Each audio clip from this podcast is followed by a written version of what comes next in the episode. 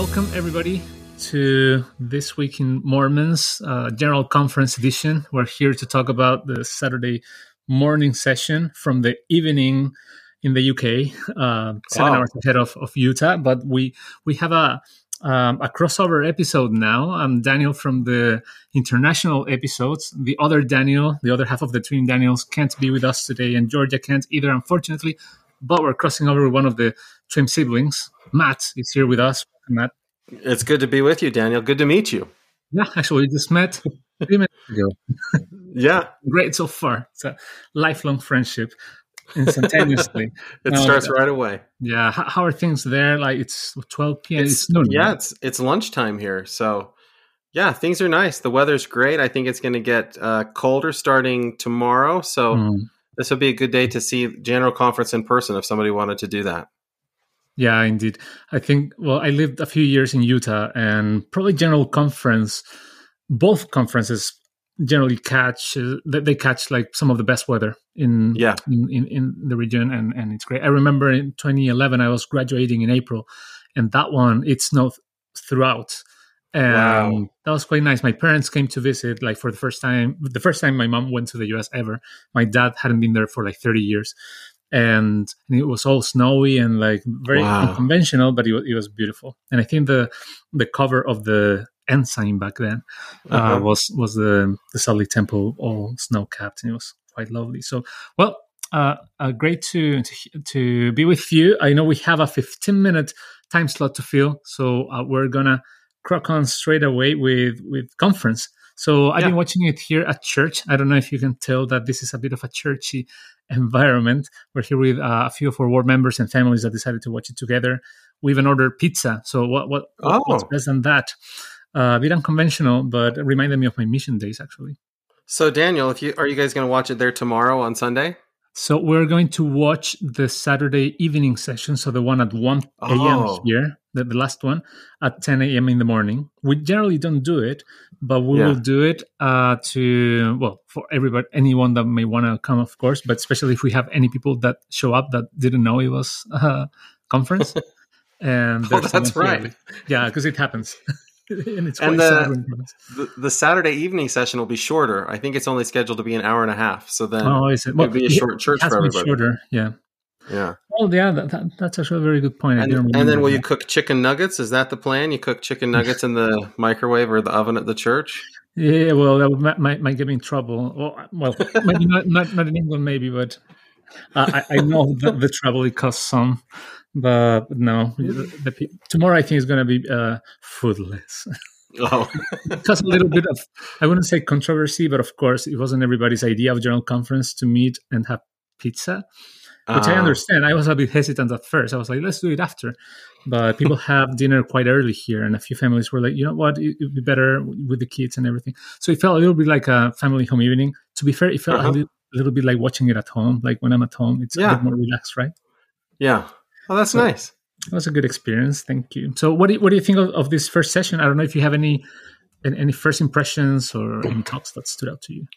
Yeah. So this is maybe a question I have for you. It seemed to me like we had some international speakers. There was somebody from Africa, and there was somebody. Uh, where is Carlos Godoy from? I think it was Peru that he said he was Brazil. from. He's from Brazil. Oh, okay. Yeah, but I think he was in the in the area presidency, and um, yeah, in the what would that be? South America Northwest area in, in Peru. Okay. years ago. So it's it seemed to me like the international speakers were way less focused on topics of marriage and um, celestial marriage than the American speakers were.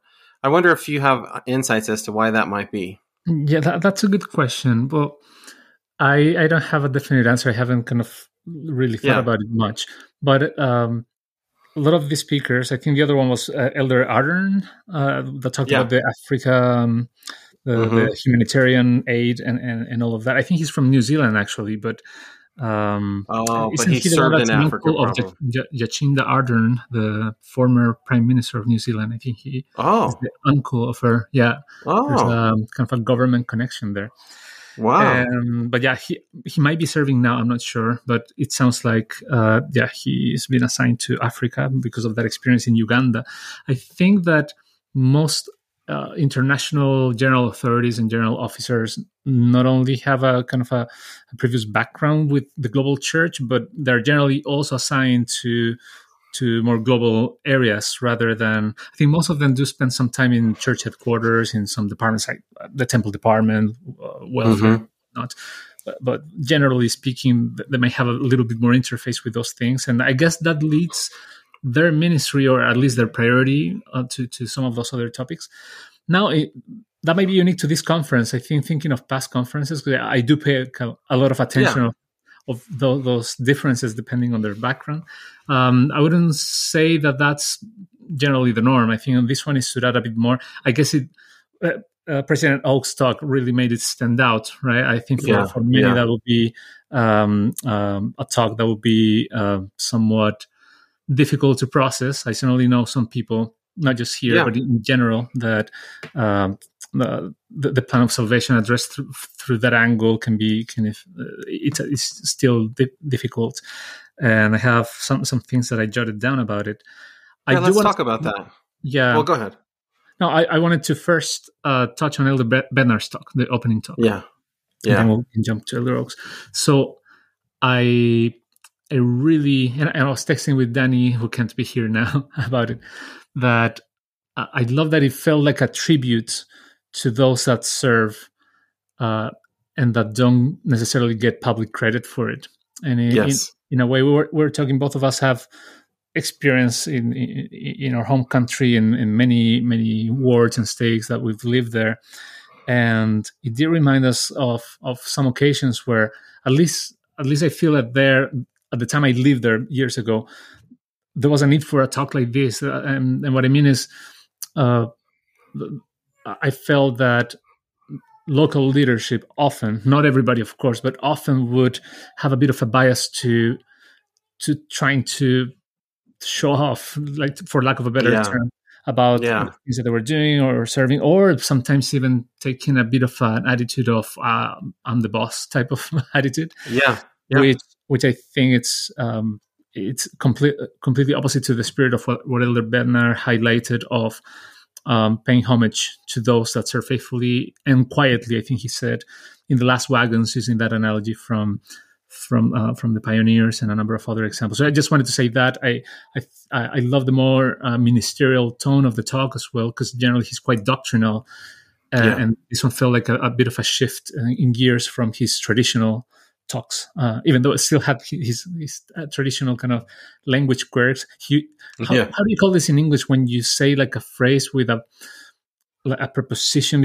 I don't know how to describe it, but like yeah, we, we that's like a, a, passive voice. I think that we call it the way the way that they the I call it general authority speak because in my world, if you wrote like that or spoke like that, people would be like, you need to change that structure because you're being very passive in your language, and so it's a lot like that, this sort of passive voice. Yeah, and I had a few thoughts about that. I think the session was not absent of some of my pet peeves, like that that passive voice that you describe or general authority speak, uh, yeah. and the speed of it. But but in general, I really appreciated that we kicked things off with Elder Bednar's talk. That uh, I was expecting it was going to set a mood in that direction. Generally, I felt it, it stayed that way.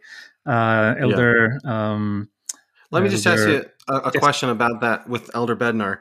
So I've noticed um, bishops oftentimes speak very much that same way, where they say, "I could not. This ward would not function without all of the membership of the ward." That bishops seem to be acutely aware of how much they rely on the members of the ward.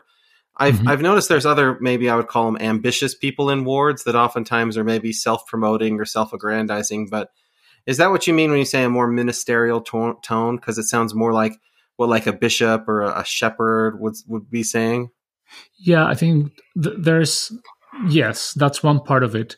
Uh, that, uh, but but I think what what I mean by ministerial tone mostly is that the, the usual type of talk that Elder Bednar gives is very kind of establishing doctrine, like uh, yeah, this, yeah. or or deep diving on a particular insight and, and, and staying on the theory and some with practical application, but very theoretical generally. Whereas this one felt much more like a, thank you. I took it as a thank you for yeah, yeah, for definitely that, was that people do across all layers. You know, kind of flipping yeah. the tortillas, I would say, and what's generally hidden, right? yeah, and paying tribute to those that, that do that type of service. So in that sense, I feel like a change in, in, in tone and uh, more ministerial in that it recognized the individuals rather than trying to establish a top-down doctrine, uh, Yeah. which I certainly welcomed uh, personally. And this might springboard into the other topic, but as I listened to the examples that Elder Bednar used of the people who are at the back of the wagon, the, the specific examples he used, I didn't hear anything in there that kind of like praised single members of the church. Hmm. And I was thinking about how in the church, about a third of our members are are not married adults, right? They're single adults. And I so some of what I heard this session made me think if I were a single adult, would I feel like a second class citizen? And I think that there's some of that, right? There's some of that in some of these talks where it's like sometimes the single adults feel like they're not equal to the married adults. Now that you say that, I think I, I agree with that. I'm going through my notes here, and and uh, I- I'm having a hard time finding a, a reference that that would make uh, single adults necessarily being kind of represented or something like that. Yeah, And- like and I think on that If they put vein- up chairs, I guess, yeah. If they put up and take down chairs, it could be them. yeah yeah but, but on, the, on that. same vein uh, elder godoy's talk with experience about the, the taxi driver and all of that Mhm. and then addressing members that have left and members that may be in but still struggling or not living up to their covenants as he, he put it he, he at one point talked about uh, lukewarm membership and i felt like the the the, the solution he proposed or the invitation felt a little bit oversimplistic to me now Yeah. wearing my global hat I kind of see why I think that in Latin America, at least in Chile, certainly, and imagine in Peru might be a bit similar. Uh, it remains quite common that people might either join the church or be lifelong lifelong members, but really struggle simply to live the kind of the day to day, week to week type of church activity, and they might fall away not because they have a doctrinal issue or because they disagree with with, with something, simply because it just becomes tough and, and they go away. So this type of message of, you know, be, be the strong link, don't be the weak link that he emphasized Yeah. might have some relevance there. But I was thinking from Yeah. the standpoint of the many people that I know that uh, are very engaged, but it's their engagement that's troubling, that's difficult. And that Yeah. leads me to Elder Oaks talk. And I'm thinking of the many people that might have heard this this kind of second lesson of Preach My Gospel talk.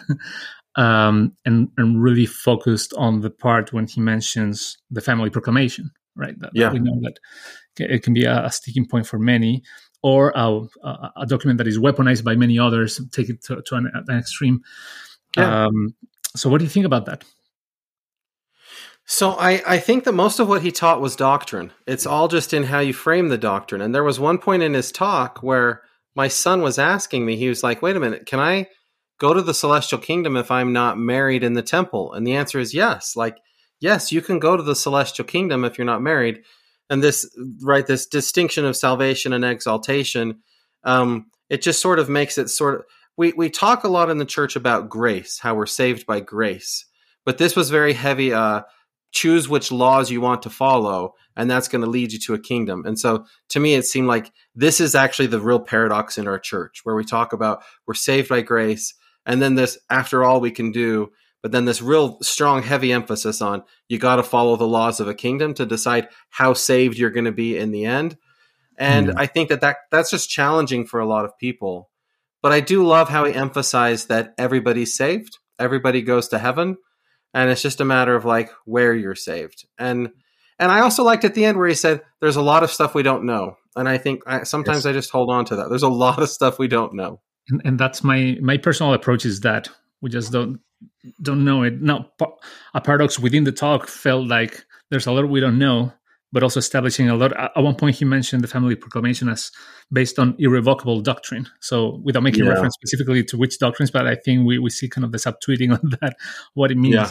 Um, and it's, a, it's a complex issue, but I do take, I, did like at the very end when he talked about another sticking issue for many regarding or doctrine about sealings, when he said uh, that God will not force anyone on a sealing relationship against their will. It's kind, of, kind of an eternal celestial uh, take on consent at the end of the day, yeah which uh, I think many will welcome that it was said I in those that. words from, from that, that level. So Yeah. I'm sure it's going to give a lot of, of uh, uh, reasons for, for people to talk about. And uh, yeah. I'm looking forward to the conversation, not just, just about this talk, but about the previous ones. Unfortunately, we don't have more time to cover Sister Amy Wright's uh, talk on the 10 virgins and, and her experience, uh, Elder Daines uh, and Elder Bishops yeah. Gathering of Israel. we touched yeah. briefly on all the rest, but um, we have a hard stop now at the 15 minute mark. but yeah. just to let you know, there's going to be one of these episodes after each session later on with the other this week in Mormons hosts. So we invite you to to uh, tune in and to listen to those. And any last words, Matt, from your side? No, thanks for inviting me. This was a lot of fun.